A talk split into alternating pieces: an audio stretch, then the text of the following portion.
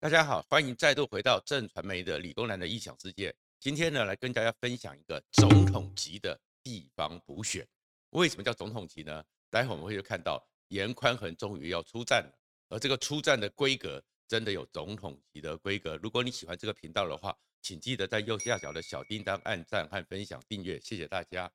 终于呢，在长达一个多礼拜的无言以对，就是这个不是言语的言，是严家的严。在整个无言以对的状况之下，面对林静仪，面对周玉蔻，面对民进党的狂攻猛打之下，严宽恒终于决定要出战了。可是这个出战里面呢，让我们看到了什么叫做地方派系的实力。这个为什么说他是总统级呢？那个时候是就在九号的时候下午，整个严家发表了一个紧急的新闻通知，说晚上七点有个重大事情要宣布，然后你会看到了。朱立伦，国民党的党主席；卢秀燕，国民党在台中最大的家长，通通都专程赶到杀入严家的场子去。而在那严家的场子里面，那个整个会场真的是状况气势非常磅礴。怎么讲呢？整个严宽恒坐在正中间，然后他的妹妹呢，严丽敏在他后面，然后朱立伦和卢秀燕这两个国民党最有实力的人，职位上最有实力的人。像他的左右副法坐在旁边，但是只有左右副法呢还不够。接下来在朱立伦旁边是颜清标，黑派的整个掌掌门人，然后在卢秀燕旁边是张清照，红派整个的掌门人。再过来的话呢是杨琼英，然后还有了连南投县这个整个韩流的女战神许淑华即将要出战南投县长选举的许淑华在坐这，而从另外一边颜清标旁边呢。还有的是整个国民党的前主席红派的少主江启臣，哇，这样的规模，你又看到说严家真的叫做一个非常大的大哥大，然后后面呢就是整个在台中二选区还有台中地区的立委、台中地区的议员，所有的红黑两派各大咖、泛蓝的大咖都到了。然后为什么讲说是总统级呢？因为我们知道说出战的场合就看出这个人的一个分量。相较一下，整个林静仪呢，和严宽和就比不上了。为什么呢？因为林静仪呢是被民进党征召，所以征召的话呢，就是党主席、党中央才是大哥大，蔡英文才是大姐大。所以林静仪在十一月三号的时候，她是由台中北上，到达台北的民进党党中央，等着民进党党中央中执会开完会议之后，决议要征召林静仪。所以是党中央的地盘之上决定要征召林静仪之后，林静仪才到了现场，然后蔡英文还有林夕要帮他背书，所以这个场地这个主场是民进党党中央，主角是蔡英文受命命令林静仪当个出出征大将前锋将军，你去打仗吧。这个是以一个元帅授权将军去出战，哎，可是严宽恒就不一样了，告诉你什么叫大哥。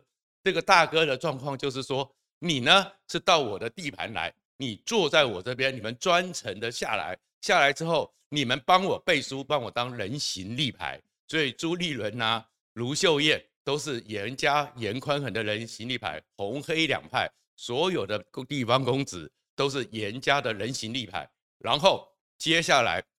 在后面，国民党的中央常会才通过征召，可是其实那个气势。真的就已经出来了，而这个叫总统级是什么？我们有这么多的选举，七十几年下来了，哪一次你可以看到党中央提名一个人、征召一个人，不是要专程到他的地盘，要专程帮他背书，要专程坐在他旁边当左右护法？就算韩国瑜被提名代表国民党参选国民党党主席，韩卓宜都是到中央党部，可见真正的大哥气势就在这边了。而这个场面，我们也看到了好几个现象。第一个现象呢，就叫做朱立伦真的已经是颜面无光。这个颜呢，真的是颜家的颜，也是朱立伦的颜面无光。本来呢，朱立伦身为国民党史上最弱的当选的党主席，他需要一场战争，因此他选定了罢免陈柏惟，当成他立威信的一场战争。可是这场战争完毕之后，大家才看到说，朱立伦恐怕还是可有可无，所以颜面无光。怎么讲呢？因为整个朱立伦你会看到是打下陈柏惟这一战，大家都会算，这是严家的实力，还有后面的一些人是赵少康带着战斗狼，连最后的那个晚会，朱立伦都不存在，而卢秀燕也没有出现，罢免陈柏惟这件事情，虽然朱立伦好像面子上挽回了。可是理智上，大家都知道这不是你的功劳，这不是你的战功，甚至于有一些朱立伦底下像林涛这些人开始讲说，哎，看朱立伦终于打赢了一场战争，传出了一阵子呢，严家不太舒服，所以会看到拖拖拉拉，有好久一段时间，林静怡当梁子军扣关的中二选区，扣关杀戮，而整个严家呢闭门不战，然后被人家亏得要死，那为什么就传出来说，哎，严家里面觉得你。朱立伦，你卢秀燕打这场战争，你们会出多少力气？你们会出多少资源？所以要来跟我谈，谈定了才出来。所以主导者是严家，而整个朱立伦就看出来说，他的实力，他的在地位上可有可无。而这种可有可无里面，你又可以看到说，当然我们到一二一八之前，台湾最热的政治话题就是一二一八的四大公投。可这四大公投里面，你也会看到说，朱立伦的命令。显然跟古代的周幽王差不多，除了那个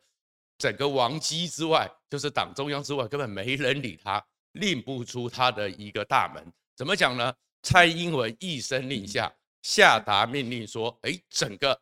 民进党都要动起来。”所以呢，蔡英文亲自出征，带着苏贞昌，带着郑文灿，然后赖清德跟他分进合击，民进党要办三百场的说明会，然后开始做动员。而这个动员里面，蔡英文下令全军出动，你就会看到说，十一月三十号的时候，在桃园的第一场郑文灿的那一场，其实号称要动三千人，可是场面上还是稍微有冷清，大概一千多人而已。然后呢，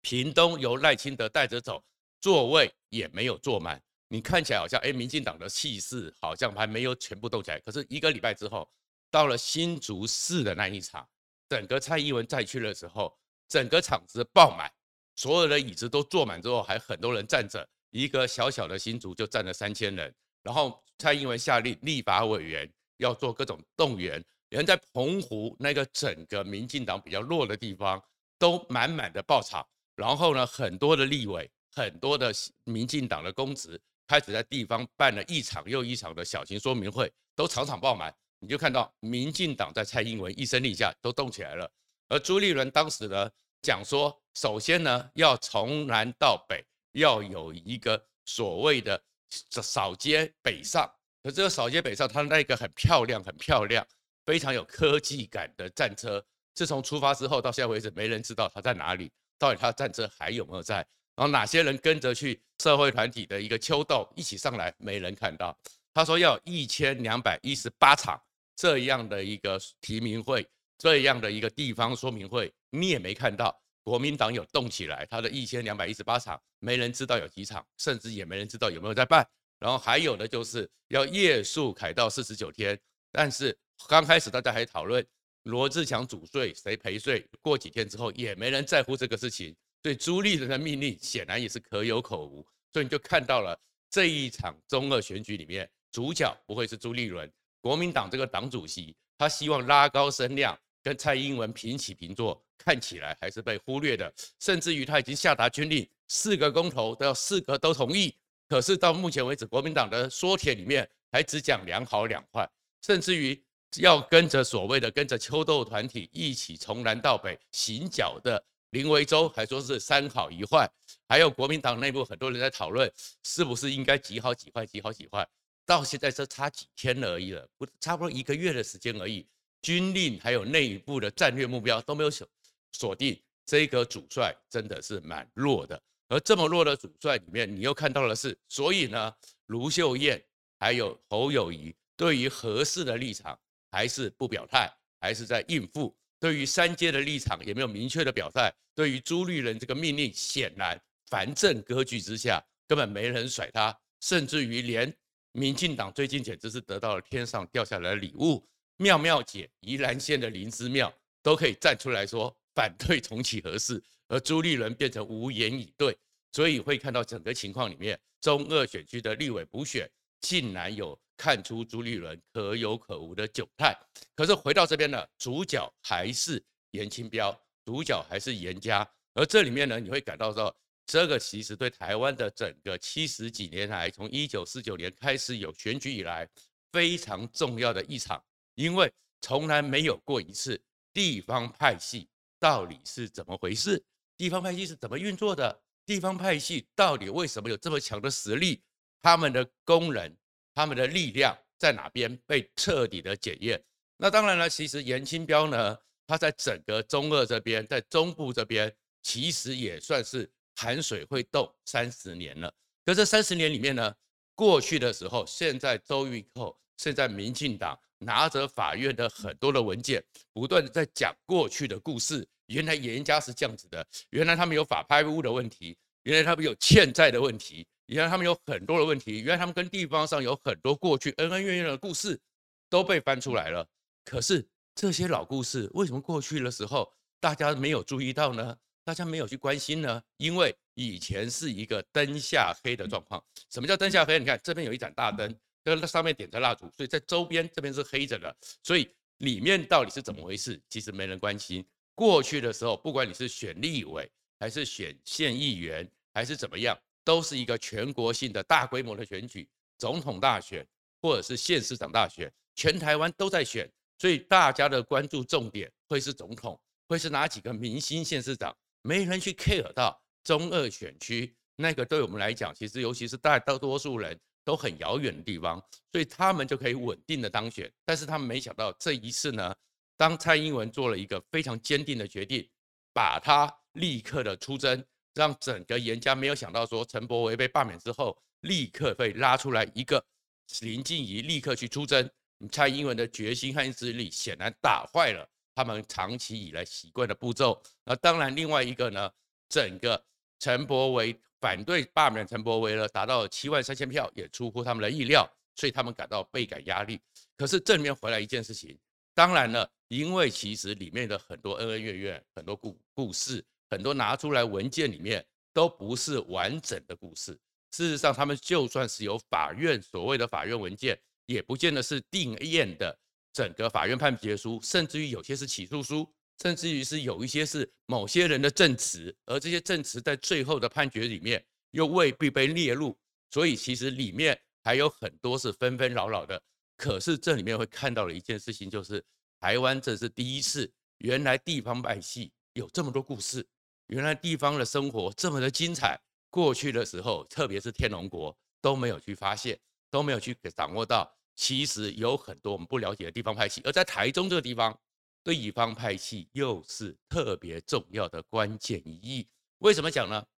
其实今年呢，我们知道大家在台湾艰辛的民主化过程中。文化协会一百年，文协一百年是很重要的。而事实上，大家都看到说啊，怎么台中是这个样子呢？怎么地方派系的这个，怎么整个社会上社会有利人士可以控制到政教合一，好多的故事出来。可是其实中台湾在台湾的民主基因、民主过程里面，反而是一个启蒙者。我们叫做文协，还有里面除了蒋渭水、蒋渭川，可是里面最重要参与文协的人。当时都是在中台湾，里面有一个也是这次中二选举里面很重要的一区雾峰林家，雾峰林献堂。而从林献堂开始，其实到后面的台湾的一个请愿运动，要有一个自己的议会，一直到二二八时候的政治建设委员会后后面的一个整个处理委员会，甚至到二二八之后被清算的，还有整个的二七部队，整个在清乡。国民党派部队来整个大处理的时候，中台湾都占了比例相当高。可是这个情况之下，就造成了国民党在一九四九迁到台湾来之后，决定开始扶持台湾地方派系。所以在这扶持台湾地方派系之下，因此放下了所谓的地方的选举权。可是地方选举权里面怎么去控制呢？开始让他们地方上开始互斗。所以过去的时候，在台中这个地区里面，红黑两派大概在第二届县长选举之后就开始成型了。然后国民党呢，一下子拉红派，一下子拉黑派。什么叫做红派？什么叫黑派？就是他们在竞争的时候，总要有个标志。有人拿了黑旗子，就叫黑派；有人拿了红旗子，叫红派。然后像那个陈建仁的爸爸在台南，因为他在整个选举过程中，一件白色的毛巾围在脖子上，这是一个识别标志，所以叫白派。其实各种派系就是在国民党不断这个状况之下，让我们在地方上互相耗，让我们在地方上互相打，然后呢，你们打到没完没了，然后地方上的一些特殊的政经资源，比如说农会、水利会，比如说储蓄部，比如说各种的信合社，就还有地方上的一些人事，地方上的一些土地，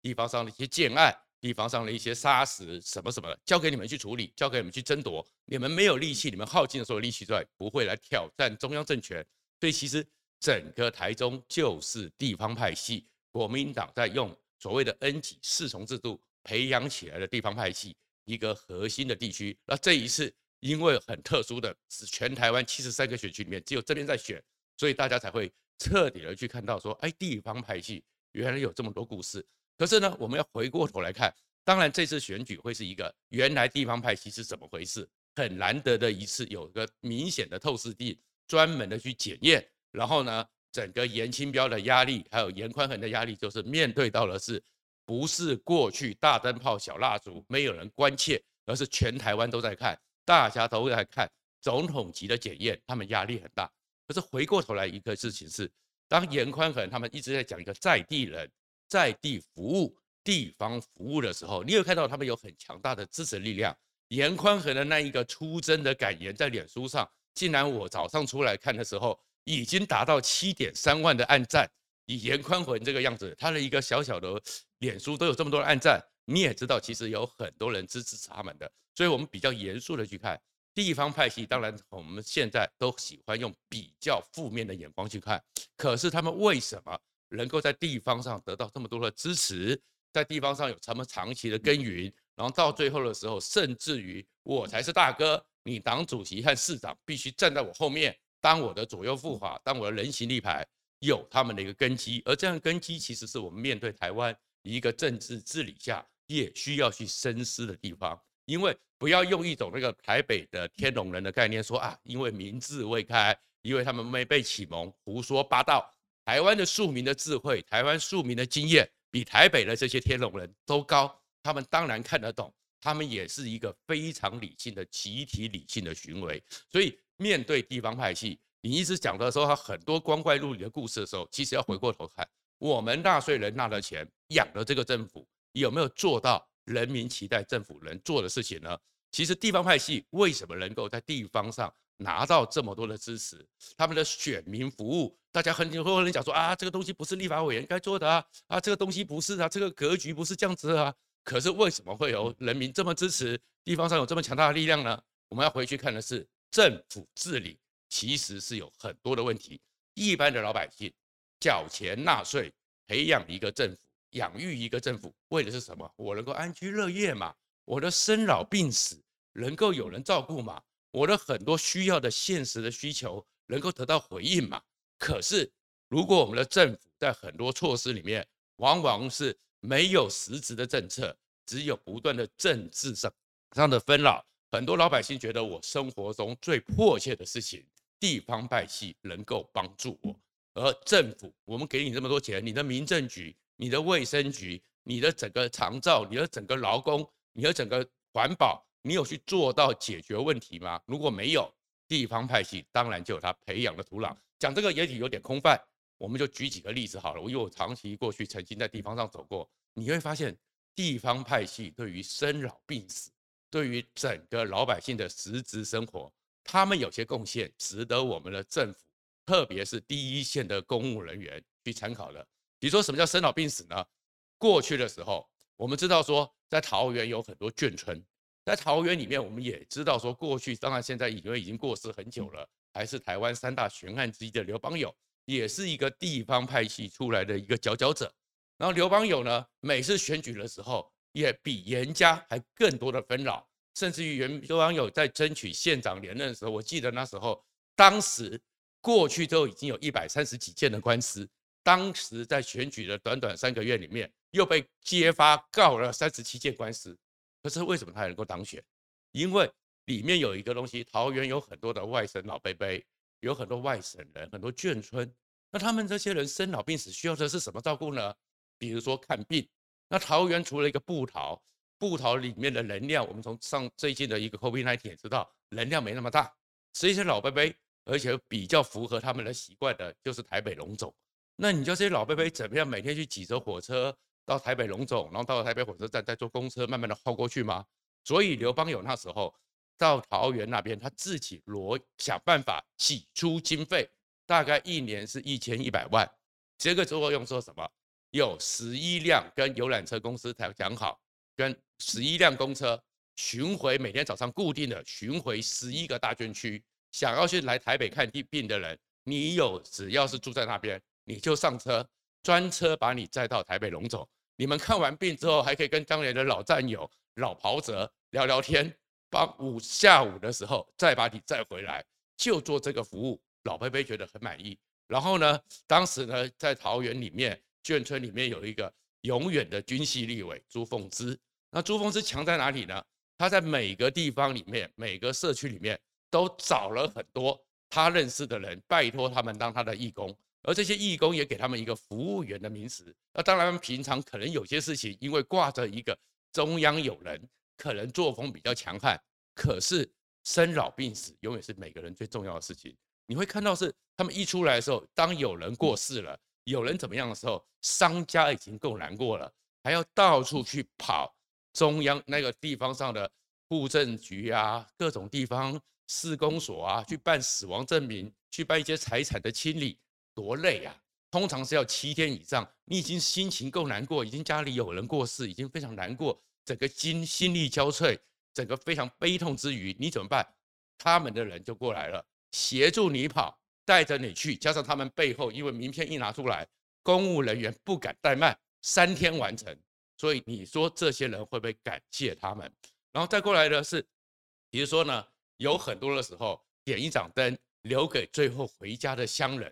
这也是他们经营服务的地方。比如说我去湖尾的时候，因为我是我我我外婆家是湖尾人，下去的时候，湖尾的青埔菜包啊是张家的地盘，在湖尾的叫高速公路下去之后，就有一个百元快炒店，而这百元快炒店呢，他那边的服务就是什么？平常是做生意，可是你晚上一点两点，他照样开着，你车子一下去。只说你是湖尾乡亲，你家里住哪里？你要回来之后，你有一碗热腾腾的面，几碗小菜，免费给你吃。这个是张家回馈你这些虎尾乡亲。所以这样东西，你说这样有没有效果？如果说平常的时候一些问讲，车子开来开去，台北市到处找不到休息站，他们那边的旁边就有个停车位，让你这些问讲可以在那边休息，去吃个饭，喝点热汤。你说这些人会不会是他始终的支持的？而我们政府为什么拿了这么多预算，连个服务区都没有，一个半夜里面回到家的时候吃个热腾腾的一个小面的地方，你就算是办一个活动中心，然后招标出去，让他们能够喝个热汤的，我暖一暖胃的机会都没做，所以这地方派系也有它成功的部分。所以其实你今天我们在整个台中这边来看到的一个事情，就是整个地方派系，整个政教合一，哎，很多人都觉得很荒谬。但是这种荒谬之下，还是能够让严家能够跟着总统级的蔡英文做一个对抗。其实这里面台湾政治里面是不是有些盲点，有些地方治理上没有做到的部分？其实我们在整个看戏之外，整个再去检讨颜家、检讨地方派系、检讨政教合一之后，也许也可以反过头来再看一件事情：到底为什么他们在地方上？这种相亲服务会得到爱戴，会得到选票，是不是？这告诉你一件事情，该做的事情，其实你并没有做到。今天讲到这边，谢谢大家。